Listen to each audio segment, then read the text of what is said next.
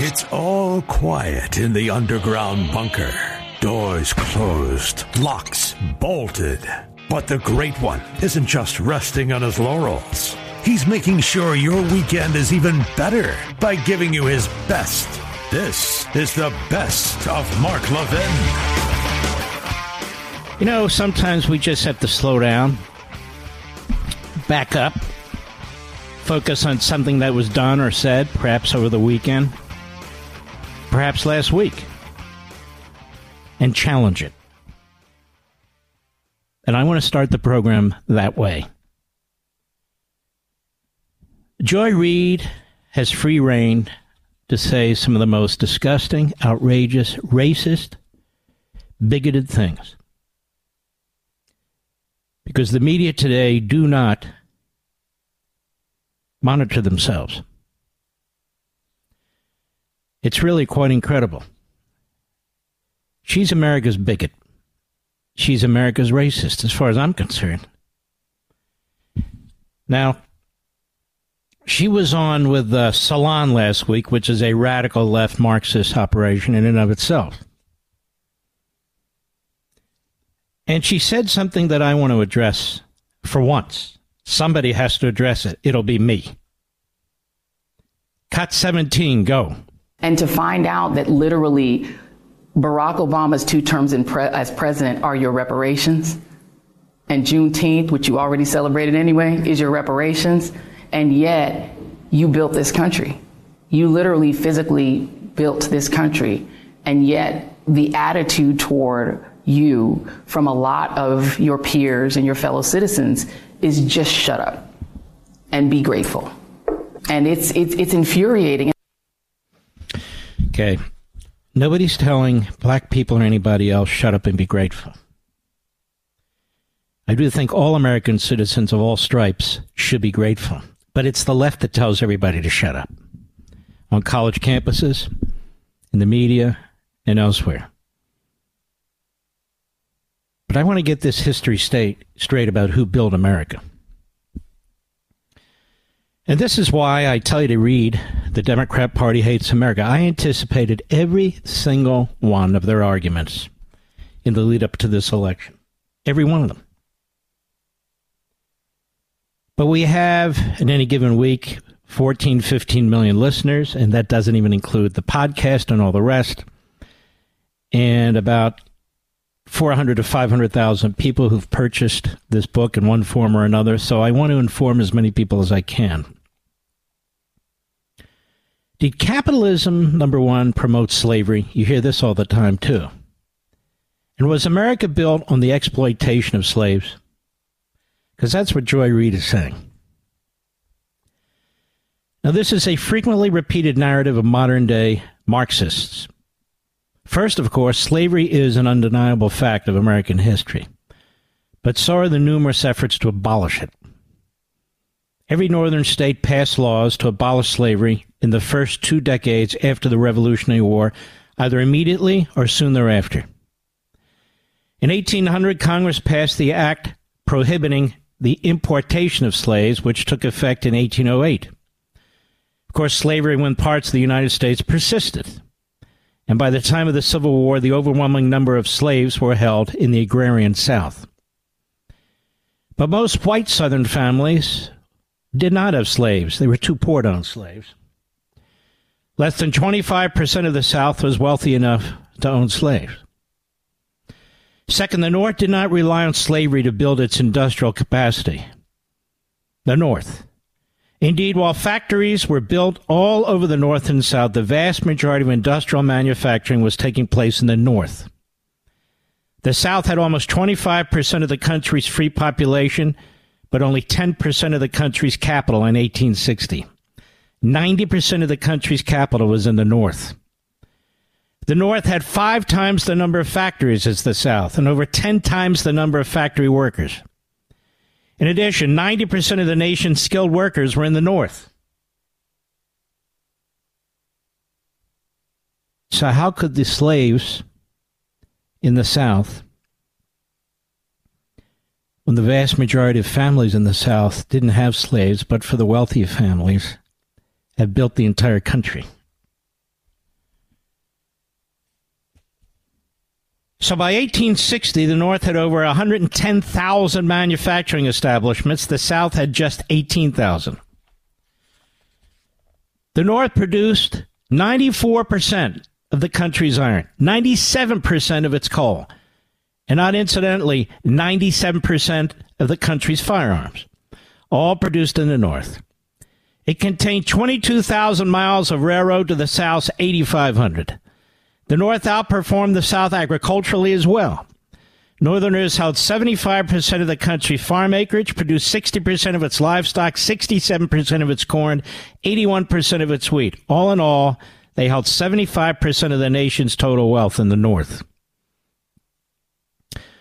So I point out the lesson is the exact opposite of what the American Marxists and Democrat Party preach. That is, capitalism and a free people create wealth, prosperity, opportunity, and yes, color blindness.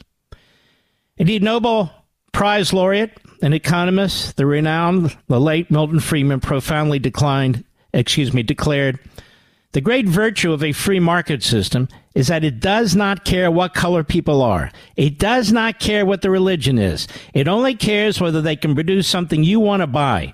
It is the most effective system we have, we have discovered to enable people who hate one another to deal with one another and help one another. I've often given the example, it's in uh, Liberty and Tyranny. If you go to a restaurant for eggs, a diner or something like that, no matter where you are in the country, you get some eggs, you get some potatoes, some toast, some bacon, whatever. You don't have the foggiest idea who produced it, let alone what the race is and the religion is, and you don't give a damn. You could care less. That's Milton Friedman's point. Obviously, slavery is unacceptable. It's unconscionable. There's no excusing it. But capitalism didn't drive slavery. Slavery has existed and exists today throughout the world and in non capitalist societies. As Peter W. Wood, president, the National Association of Scholars, explains, slavery was not an American invention or a European one. It has existed in human societies for thousands of years. In North and East Africa, slave capture and trading were pursued on an enormous scale by Arabs. When Europeans encountered native kingdoms on Africa's Atlantic coast in the 15th century, they discovered slavery as a deeply embedded practice. That the Portuguese and the Spanish focused, uh, excuse me, fostered this practice by creating a market for African slaves in the New World is among the great tragedies of human history. Other European powers eventually joined in perpetuating that tragedy. Perhaps someone should inform Hannah Jones, that is, Nikole Hannah-Jones, and other American Marxists that the greatest slave states that exist today do so under the banner of Marxism. And what of post Civil War America? Again, the accusation is that capitalism and American economic growth had been nurtured by racial discrimination and racial inequality. That is, capitalism intersected, quote unquote, with slavery and racism. This, I call this, by the way, civil rights Marxism, a term that I've coined. It is argued that racial capitalism is based on the theft, exclusion, and exploitation of people of color for the economic benefit of white people. In short, white supremacy is what undergirds America's economic system and its history. Hmm. Let's see, I skip ahead here. And then they lie about why they think that's the case. And that, of course, is part of the problem. The lesson is the exact opposite. Bear with me. Looking for a place marked, and I have one eye closed. Here we are. Coleman Hughes, great guy, caught Ibram Kendi, Mr. CRT, in several questionable assertions and even big whoppers when Kendi made similar claims about white privilege and capitalism. Hughes explained as follows Kendi correctly notes that blacks are more likely than whites to die of prostate cancer and breast cancer but does not include the fact that blacks are less likely than whites to die of esophageal cancer, lung cancer, skin cancer, and ovarian cancer, bladder cancer, brain cancer, non Hodgkin's lymphoma, and leukemia. Of course, it should not be a, comp- a competition over which race is more likely to die of which disease, but that's precisely the point. By selectively citing data that shows blacks suffering more than whites, Kendi turns what should be a unifying race neutral battleground, namely humanity's fight against deadly diseases, into yet another proxy battle in his war about racism. Hughes further notes that when Kendi asserts that, quote, black unemployment rate has been at least twice as high as the white unemployment rate for the last 50 years because of the conjoined twins of racism and capitalism, why limit the analysis to the past 50 years? Hughes cites a Pew Research article that shows the black white unemployment gap was small or non existent before 1940, when America was arguably more capitalist and certainly more racist. Moreover, Alan Berube of the liberal Brookings Institute examined recent census information and found that although there is an income gap between whites and blacks, he writes from 2013 to 2018, most major metropolitan areas registered and estimated increases in black and median house income that exceeded those for white households. As an example, in Phoenix, the typical black household's income rose 29% from just under 40,000 to more than 51,000 a year, compared to 12% increase for the typical white household family from 63 grand to 71 grand. Across the 20 metropolitan areas with the largest black populations, where sample sizes are larger, 15 registered a larger estimated rise in median black income than median white income. So he says there's a gap, but black income is growing significantly faster than white income.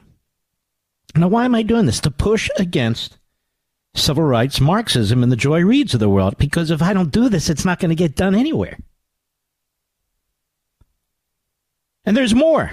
Although the Bureau of the Census on household income, that is, household income inequality, showed that in 2017, the bottom 20% of households had an average income of 13,258 other data from the Bureau of Labor Statistics shows that these same households spent 26,000, twice as much as they had on consumption, two times more than their income. Households in the second 20% income group spent 11% more than their census income. The census also reports that the top 20% of households had average income of 220,000 but spent 116,000. So what is this? Welfare food stamps, subsidies of all kinds, and not just for minorities, for all people in that income. So, income in itself, is his point, doesn't explain what's taking place in society. Income by itself does not explain what's taking place in society when you have this massive, massive redistribution of wealth taking place. He says, looked another way, a comprehensive study conducted by Just Facts con- concluded that after accounting for all income, I got it, all income, charity, and non cash welfare benefits like subsidized housing and food stamps, the poorest 20% of Americans consume more goods and services than the national averages for all poor people in the most affluent countries. Mark Levin. In today's digital age, where cyber threats loom larger than ever, safeguarding your personal information is paramount. So why is Congress considering a law that could put your credit card data at greater risk of being hacked and exposed to foreign networks? This Durbin Marshall credit card bill could jeopardize your financial data, make it more susceptible to cyber intrusions. It's a controversial bill that proposes a shift in billions of dollars worth of consumer transactions to payment networks that lack the robust security measures consumers rely on. Who could possibly want that? Well, the answer woke corporate megastores seeking to inflate their multi billion dollar profit margins. The Durbin Marshall credit card bill will undermine our safe and convenient payment systems and endanger your data security. It's time to take a stand. Visit electronicpaymentscoalition.org. Make your voice heard. Tell your senators to oppose the radical Durbin Marshall credit card bill, paid for by the Electronic Payments Coalition.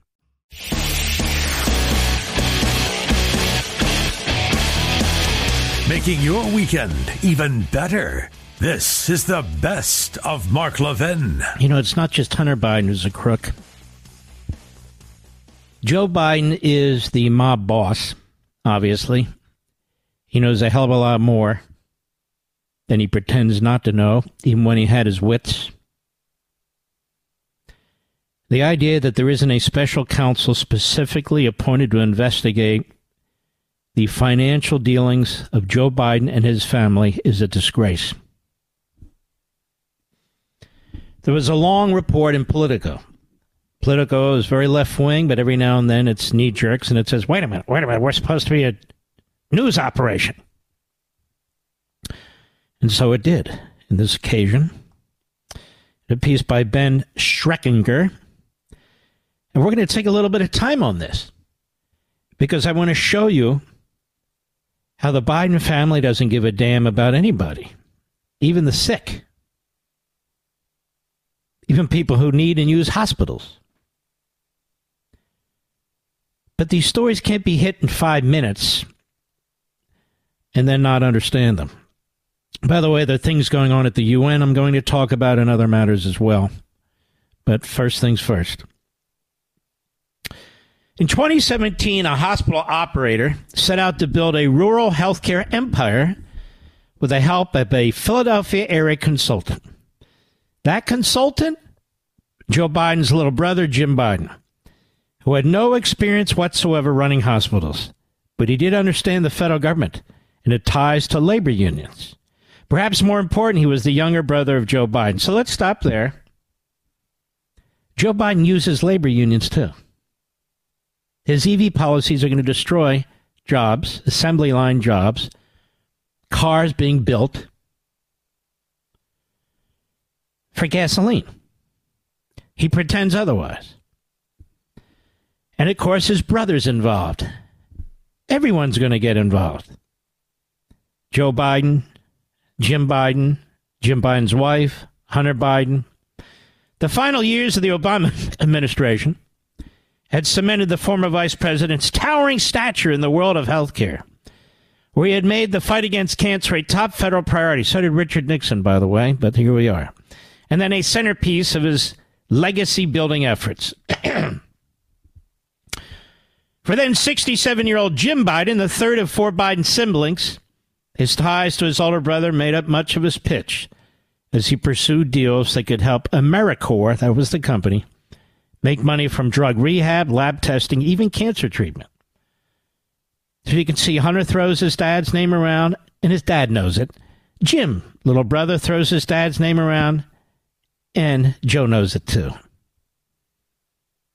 This would be a perfect platform to expose my brother's team to your protocol, Jim Biden wrote to the CEO of a Tampa area company that controlled licensing rights to an experimental cancer treatment the hospital operator wanted to offer. Could provide a great opportunity for some real exposure. By his brother, is what he means. The email obtained by Politico from a person close to the company documents one of the many ways in which Jim Biden invoked his brother's name and clout in the course of his work with Americore which has since gone bankrupt, wreaking havoc in rural co- communities in the process. So here's another Biden family member using his brother's name and clout, using labor unions, and he destroyed much of rural hospital care, or as Politico puts it, wreaking havoc in rural communities in the process. Jim Biden spoke of plans to give his brother equity in Americore, according to one former Americore executive, and install him on its board, according to a second. Can somebody tell me why Jim Biden hasn't been indicted? And how Joe Biden just keeps skating? Well, of course. If you understand Biden, look at Putin. He also said that if Americore could find a winning business model for rural health care, his brother, that would be Joe, could promote the company in a future presidential campaign a third former executive told Politico. All were granted anonymity to discuss a company mired in legal and political controversy. In order to fund Americore's expansion, Jim Biden offered to secure capital from investors in the Middle East. You understand? One of the reasons Joe Biden is trying to destroy Israel. You got countries like Qatar, they're just throwing money everywhere. Why wouldn't they throw it at a Biden, by the way? According to the emails and executives, when the expected money didn't arrive, it aggravated Americore's pre existing financial issues. The company collapsed, leaving behind unpaid bills and neglected patients. The management failures took a human toll as hospital staff went unpaid, services dwindled, and authorities were forced to intervene.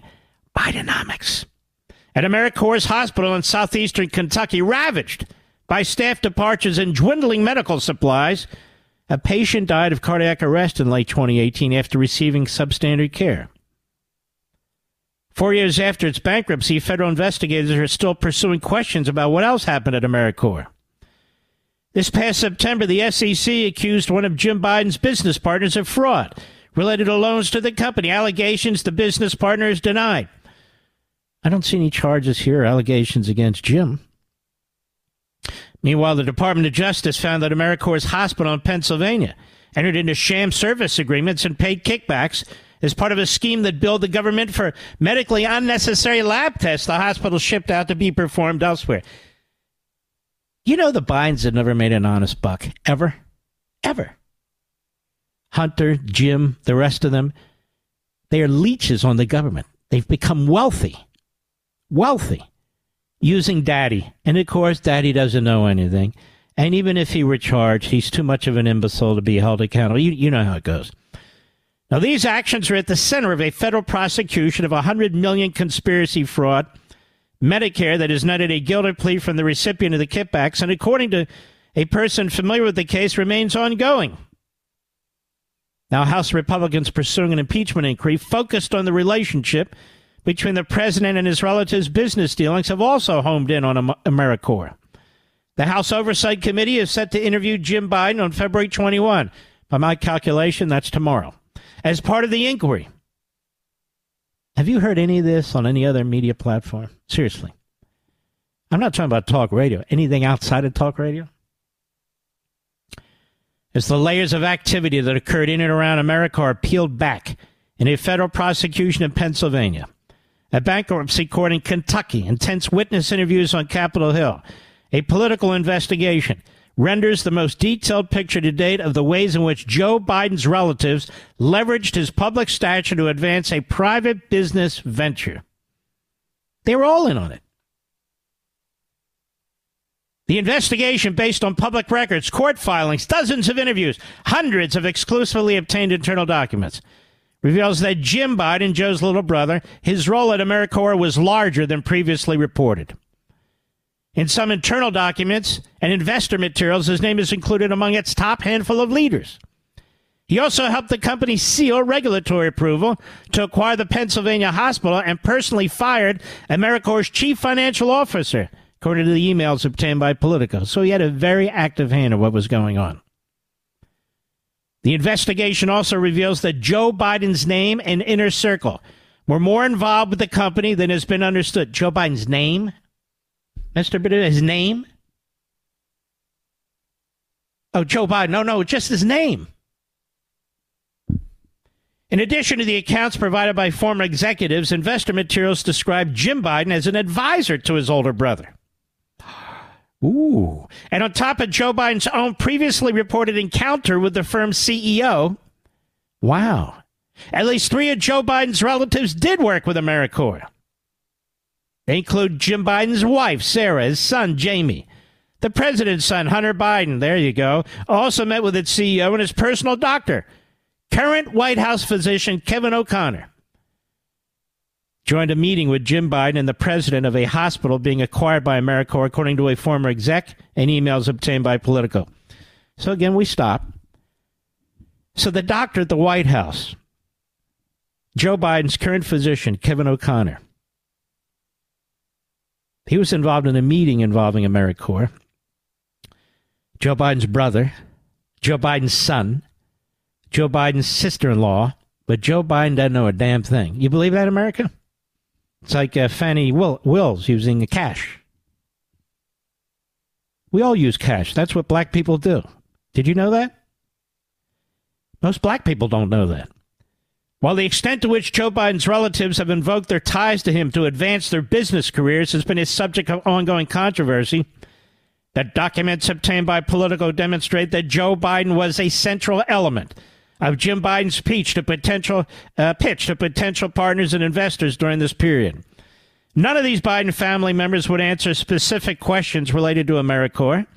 The White House didn't respond to detailed questions for comment. He's only the president. Jim Biden has not been accused of criminal wrongdoing. As attorney Paul Fishman said in a statement, he conducted himself ethically and honorably in all his business dealings. Well, if he did, he's the first Biden to ever do so. A spokesman for Jim Biden declined to answer detailed follow up questions, writing, We are not able to participate in this story at this time. Why? Now, Politico's investigation, of course, did not find that Joe Biden involved himself in the firm or took actions on its behalf. Why did you subpoena records? No. None of that's been done. However, Joe Biden did benefit indirectly from his brother's work with the firm. Listen to this one. On the same day, Jim Biden received a $200,000 payment from Americore. He made a check out for his brother, Joe. The same day, he made a check to brother Joe. So, what does the White House say about this? The White House has said the check was for repayment of a loan, but did not respond to questions about the circumstances of the loan, including whether Joe Biden was aware of his brother's income from Americore. Got that? Otherwise, Joe Biden remained on the sidelines as his name and relatives became intertwined with a company that was pitched as a vehicle for his legacy, but stands accused of defrauding taxpayers instead. That is, his brother does. Let me ask you a question. If we have a president or a vice president with all this stuff swirling around him, and he claims he doesn't know about it, is that believable to you? Everybody has their hand in the till. His brother, his son, his sister in law, this one, and Joe knows nothing. Now we know that's a lie. Just like they're running around telling us Joe is completely mentally fit to be a rocket scientist and a brain surgeon. In fact, he can do his own brain surgery, just like he can do his own proctological exam. Otherwise, Joe Biden remained on the sidelines quote, I was, t- I was uh, told, there's a misspelling, I was told that Americore was going to be the salvation of rural hospitals, said one of the former executives. The whole thing was a scam and didn't take that long to figure it out. Scam. Wait, wait. Jim Biden's involved in a scam? Hunter Biden was involved in a scam with Burisma? Scams. The Biden family, again, doesn't know how to earn an earnest buck. And it goes on at some length. Mississippi, what took place there, the Biden brand, how important that was, and all of the uh, misdeeds and and the uh, sleazy doings and so forth. Uh, it's really quite disgusting, and it's quite lengthy. And I'm not going to read the whole thing, but you can. Uh, we will have it posted on marklevinshow.com, the mothership of websites, where we put all the articles we reference. Mark Levin. Evernorth Health Services, we believe costs shouldn't get in the way of life changing care, and we're doing everything in our power to make it possible. Behavioral health solutions that also keep your projections at their best? It's possible. Pharmacy benefits that benefit your bottom line? It's possible. Complex specialty care that cares about your ROI? It's possible. Because we're already doing it. All while saving businesses billions. That's Wonder made possible. Learn more at evernorth.com/wonder. You're listening to the best of Mark Levin. Our friends at the Free Beacon, our buddy Adam Kredo, they have a story out there. There was money spent at the notorious Department of State. Money literally spent to create negative impressions of the state of Israel. Our money. And as the reporting went, this was a widely accepted view at the Department of State. As it turns out, as Kredo points out, that's not correct. there were objections to this. Antony Blinken is everything that John McCain said he is. He called him dangerous. He said that people have died as a result of his ideology. Remember, I told you what Biden is all about, but Blinken's different. Blinken is a self hating Jew. He is a traitor. He brought in Robert Malley, who negotiated for our side, theoretically, on nuclear weapons, when he brought in a rat's nest of what some are calling spies who were back channeling information to the office of the foreign minister in Iran. Now, that seems to me to be worthy of a massive documentary, a massive news event, but it's not. And that's Blinken, who takes his orders from Thomas Friedman, who's another self hating Jew. I can't do a psychological analysis on these unhinged ideologues, but it is grotesque. All right, just responding here. Looks like the circle of traitors at the White House is growing. Phony Admiral Kirby. Admiral. Hey, I'm a four star general. Um, he's the national security spokesman. Isn't he like uh, should they give him a different title since uh, he always opposes our national security? They say that an Israeli attack on Rafah would be a disaster. They want Hamas to survive, America. How can you go to war like this? Fight like the Israelis have. Do you know their economy has shrunk by 20%? 20%. Because the whole country is fighting the war. Because it's a tiny country with a small population. They have their enemies surrounded, and I've, I've, I've made the parallel before. That's like surrounding Hitler in a bunker in Berlin and being told there'll be too many casualties, get out. But tell me, did the Russians tell the Germans to get out so we can limit the number of casualties? No. But that's what the Israelis are doing with the Palestinians there. They're trying to get them out before they attack the leadership. No army's ever done this in world history. And yet, this circle of traitors, that's what I'm going to call them. The circle of traitors is growing in the Biden administration. And they are exposing themselves as a circle of traitors and anti Semites. I don't know how else you can put it.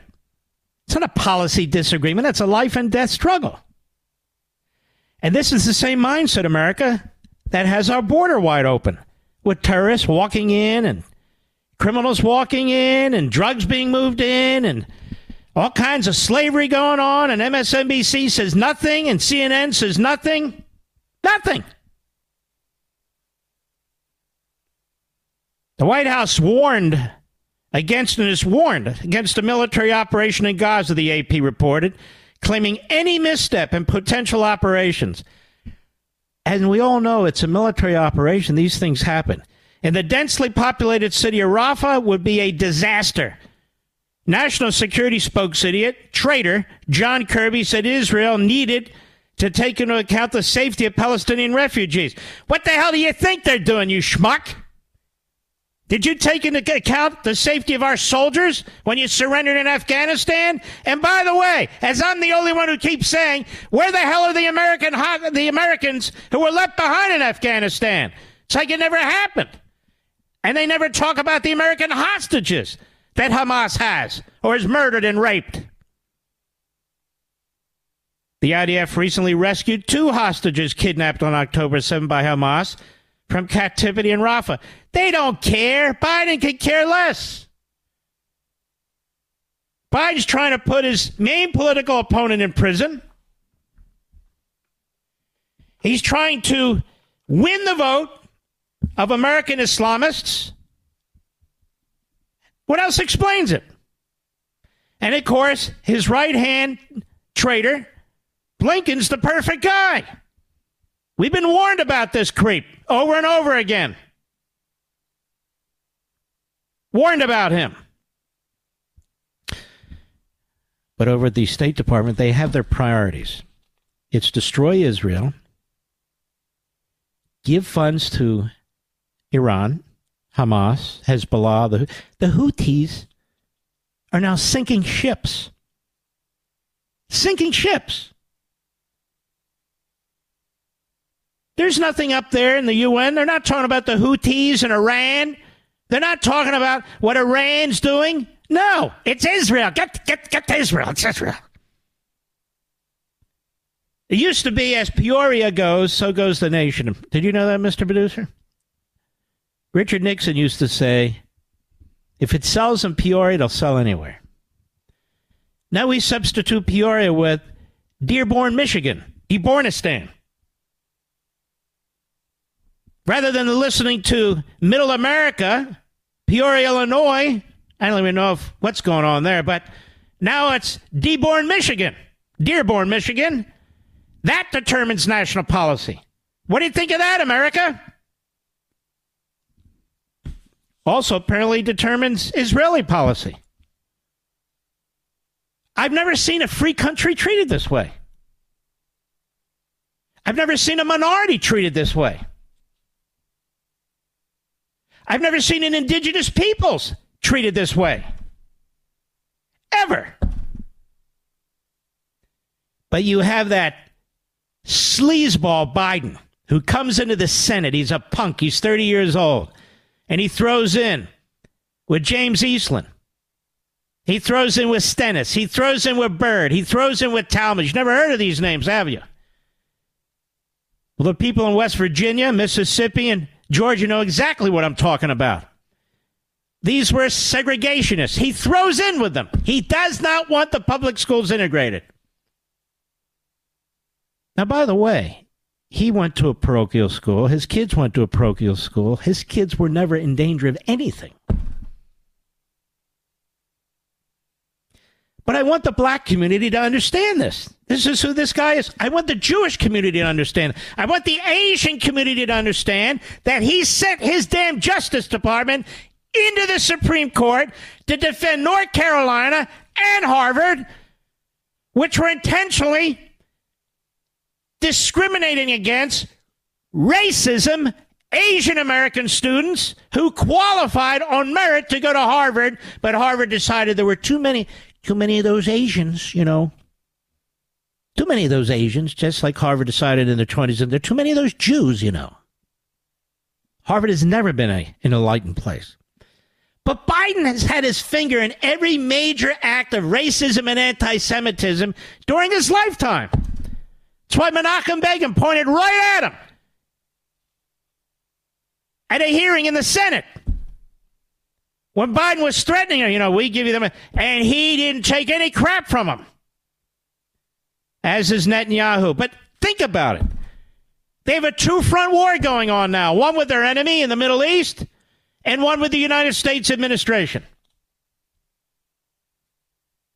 If Israel agrees to what Biden is demanding and now trying to put pressure on them through a coalition of Arab states, a coalition of European states, now he goes to Russia and China in the Security Council, who are more than happy to accommodate Biden, the anti Semite.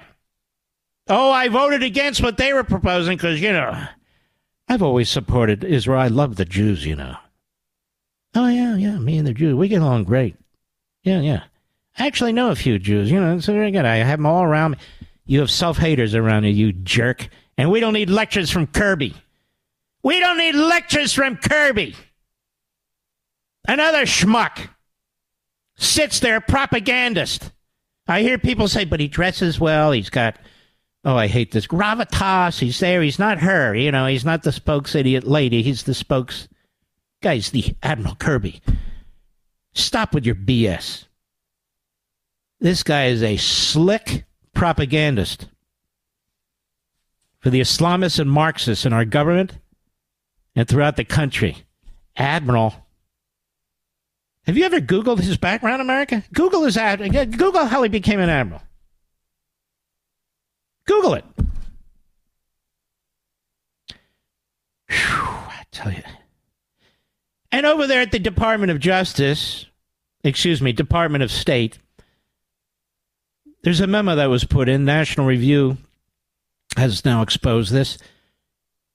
And it comes from the Secretary of State. When speaking, avoid using phrases like brave men and women on the front lines. Use more specific language such as brave first responders. Those of you who've had the wisdom during this election cycle to read The Democrat Party Hates America. As you know, there's an entire chapter on mind control, on thought control, on how totalitarians work. It's chapter four. And I go, I take a deep dive into what totalitarian regimes have done, what people who survived them have said about them, how the people wind up going along. How do they vote for these people? Read chapter four. Read chapter four. If you really want an answer to the question, it's right there in exquisite detail. Don't use words that actually describe the truth. Brave men and women on the front lines, because you're excluding people who've transitioned on the front lines, of which there must be tens of thousands, right? It's really quite disgusting, the whole damn thing. Mark Levin.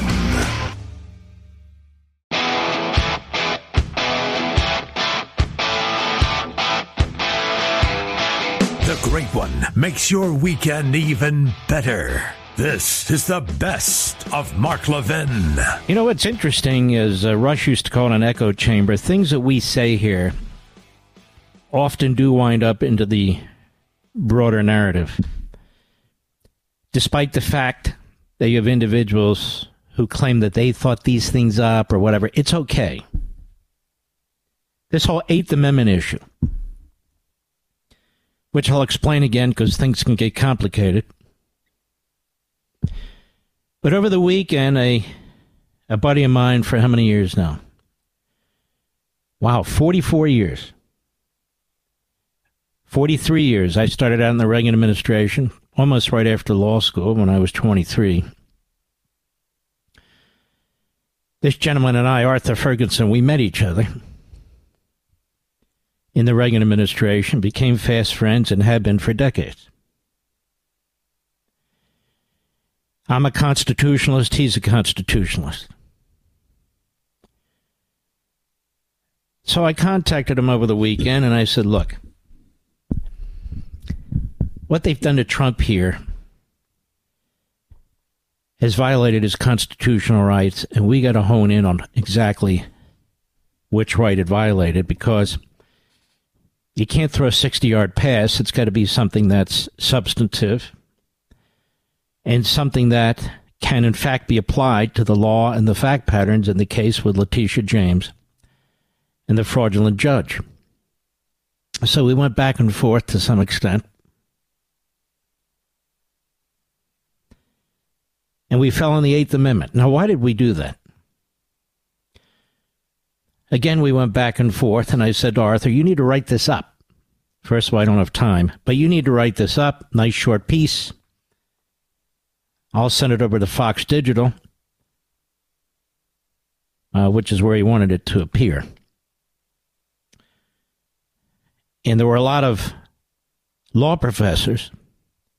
Steve Calabresi, a brilliant guy who I also worked with at the Justice Department, and Jonathan Turley, who's also brilliant at George Washington Law School. They're very, very good men, but I thought they were missing the mark. This isn't in any respect a put down. People are trying to figure out how to how to address what's taking place here. So Arthur's piece focused on the Eighth Amendment. Why the Eighth Amendment?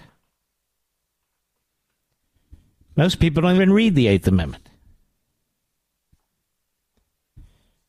But this is what I do. And when I ask my friends, this is what they do. Craig Bannister over at CNS News, he got it right. President Trump has an Eighth Amendment challenge to the unconstitutional fines levied against him by a rogue judge, constitutional scholar Mark Levin noted Tuesday, commenting on the extraordinary $370 million fine with interest imposed by a New York judge. Later that day, former President Trump posted the text of the Eighth Amendment on Truth Social platform, later linking the to the same article linked by Levin in his comment posted on X, formerly Twitter. The text of the Eighth Amendment, this aspect is quite simple. Excessive bail shall not be required, nor excessive fines imposed, nor cruel and unusual punishments inflicted. Now, let me stop there. Why do you think the Constitution has this Eighth Amendment among its Bill of Rights? As you know, the Bill of Rights were added after the Constitution was ratified as a promise to the state legislatures and conventions that the new national government would circle back and address some of the concerns the states had, and the states were going to vote against the Constitution without the assurances. And so these 10 amendments are amendments that were basically demanded by the states. Excessive bail shall not be required, nor excessive fines imposed, nor cruel and unusual punishments inflicted. Why would the states want this? Because hundreds and hundreds of years ago, this is exactly what the English monarchy did to people it was trying to destroy, opponents of the crown. The crown needed money. Uh, the crown wanted to punish people who spoke out against the crown, and on and on and on. They would use an attack on their private property to shut them up or destroy them. That's why private property rights were so crucial when this nation was founded, among other reasons. Your private property, your home, your cars, whatever, what does that represent? Just some theory about capitalism? No, much more than that. What does capitalism represent? They represent this, America. How many of you work for a living? How many of you have worked but are now retired? Did you get up in the morning and go to work and come back at night? Did you do it five days a week? Did you work one job, two jobs? Did you spend 20, 30, 40 years on the job? It represents your freedom. That is, your application of your time on earth physical and intellectual application of your humanity, of your time on earth towards the production of something for which you are compensated. It's a unique skill or not a unique skill. We only have a limited amount of time on this earth. That's why James Madison talked about private property more broadly than actual physical, tangible property. He said, You have private property in your being, in your existence. And what he meant by that is people do not have the right to impose illegitimate illegitimate demands on you. Government does not have that right. So when you work, when you work hard and you purchase a home and you pay a mortgage every month, that represents your freedom, your liberty. That represents your humanity. Nobody gave it to you. You did this with your time, with your sweat, with your blood, with your tears, with your sacrifice and your family sacrifice, day in and day out. You did this. So when some potentate, whether it's a king or an attorney general in New York, steps in and says, I'm taking it from you under the mirage or cover of a never used statute in front of a radical judge, both elected Democrats. The attorney general said she was going to get Trump, and she uses this statute. That is an attack on your liberty. It is an attack your humanity. That's not about doing justice. That's the opposite. Remember what we talked about, Bastiat, last night? That is using the law to commit a crime against an individual and their property rights and their freedom. And then self righteously claim that you're, inf- you're uh, enforcing the law. When you're committing a crime that that is camouflaged by the law and your use of the law. That's why there's an Eighth Amendment to the Constitution. Because the men who wrote the Constitution and later the Bill of Rights were well aware of what happened in Britain. They're well aware of what happens with a centralized power. The Eighth Amendment's rarely talked about for a lot of reasons. Among the most important is that the media, academia, law professors, most of whom are socialist slash Marxist, only want you to be aware of it. Excessive bail shall not be required, nor excessive fines imposed, nor cruel and unusual punishments inflicted. Now, they've used the Eighth Amendment to try and protect people on death row, particularly if they're younger and so forth, excessive punishments. But in 2018, a case was brought by by a man who had some drug paraphernalia in his Land Rover. The drugs and the drug paraphernalia amounted to about $1,200.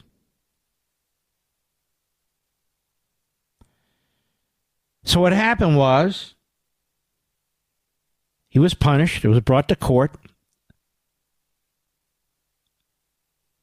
But they confiscated his Range Rover, which was worth $42,000.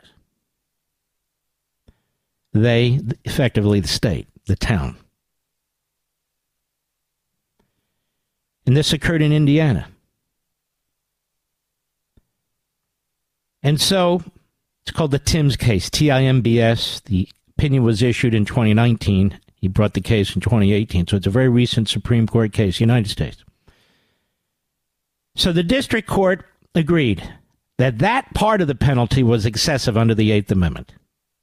The appellate court in Indiana agreed that that part of the Eighth Amendment was excessive. The Supreme Court of Indiana said, no, it's not excessive. And by the way, the Eighth Amendment doesn't even apply, it's a federal matter. the Bill of Rights. It's a federal matter. It's not incorporated to apply to the states under the 14th Amendment. Now, as a footnote, when you look at the Bill of Rights, the Bill of Rights, the first eight, the ninth and tenth part, have nothing to do with the states. It's all about protecting you from this new national government. But over the course of many decades, the Supreme Court has slowly applied incorporated. It's called incorporation doctrine. The First Amendment, the Second Amendment, the Third, Fourth, Fifth, Sixth, to the states. But what about the Eighth? What about cruel and unusual punishments inflicted? What about excessive fines imposed in particular? The Supreme Court ruled that the taking of Mr. Timbs' Range Rover, in addition to the other penalties, over a $1,200 criminal act,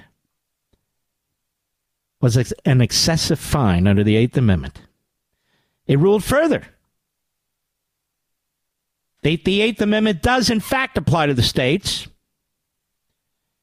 by way of the 14th Amendment Due Process Clause, and that's what they use to incorporate the other parts of the Bill of Rights, the Due Process Clause of the 14th Amendment.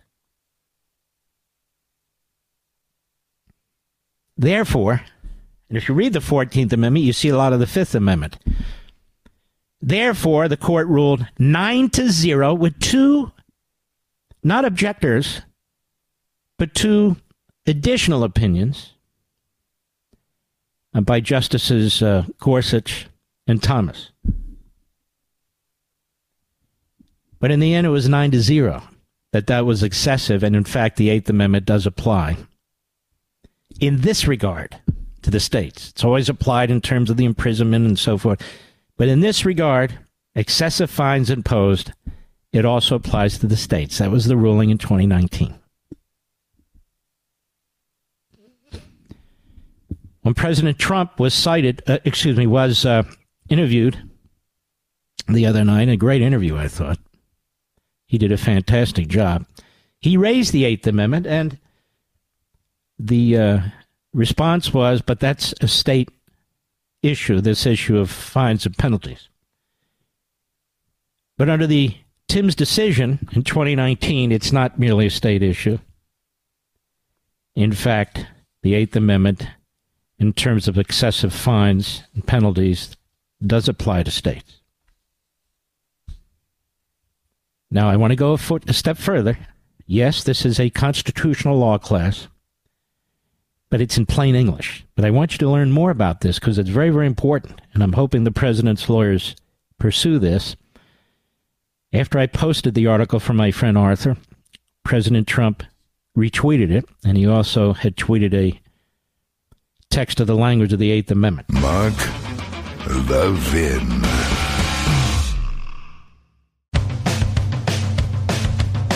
We're giving you nothing but the best, the best of Mark Levin. Food prices, something we will talk about.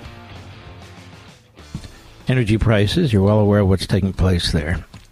But I want to discuss a bigger issue. Joe Biden has said now for almost three years that the border is secure. So have his sycophants. They've said it to Congress on God knows how many times. They've said it to the public through the media. They've said it from the White House. And we have it all. They've said this for years. Then they say we had a bipartisan bill, and we needed that bill to secure the border to make it more secure than ever before. And without that bill, Biden cannot on his own secure the border. Now, this was a complete screw up by Mitch McConnell, who gave the Democrats an out, and this guy Lankford, and all the other reprobates in the Senate, that is, the Republican RINOs. They gave them a talking point to run on. The genius McConnell.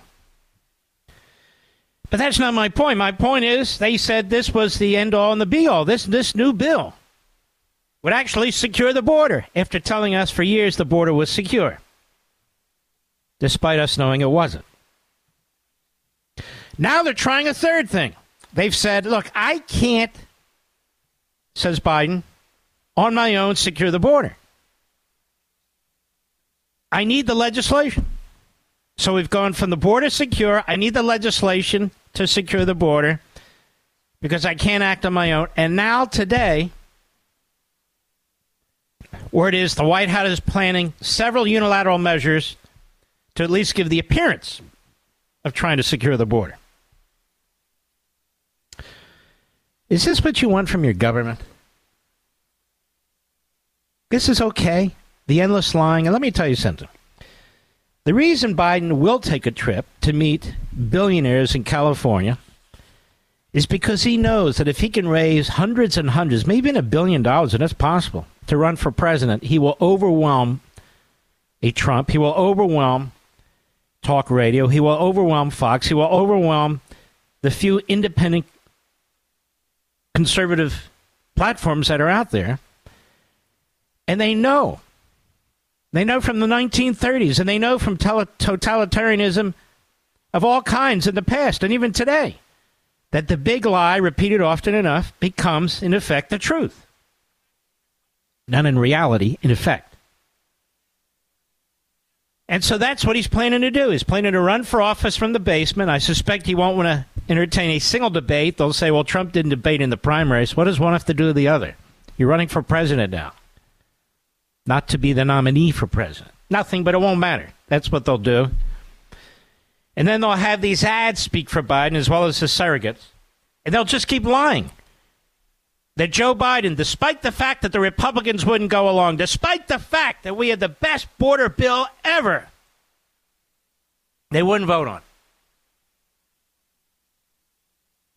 They wouldn't vote on it. So I, Joe Biden, historically, I'm a historic figure. I had to, I had to act on my own. And that's what I did. And he'll have his mouthpieces in the media, MSLSD, the Communist News Network, and all the rest. I'll have them. To give him cover, the Praetorian Guard. Just like he announced that inflation is over. The Inflation Reduction Act wasn't even about inflation, it was about climate change and economic socialism. Massive redistribution of wealth, massive government takeover of the private sector, massive, you know, societal engineering said to be, you know, climate, uh, uh, inflation controlling. And then we get one report, oh, inflation's back, and then we get another one, no, it's back. It's not away. It hasn't gone. The little burps here and there, but it hasn't gone. It's going to get worse because all that money's floating around looking for a place to land, and there's nowhere for it to land. So, this whole thing about the Praetorian Guard, the free media, he'll have the free media plus $100 billion worth of paid media.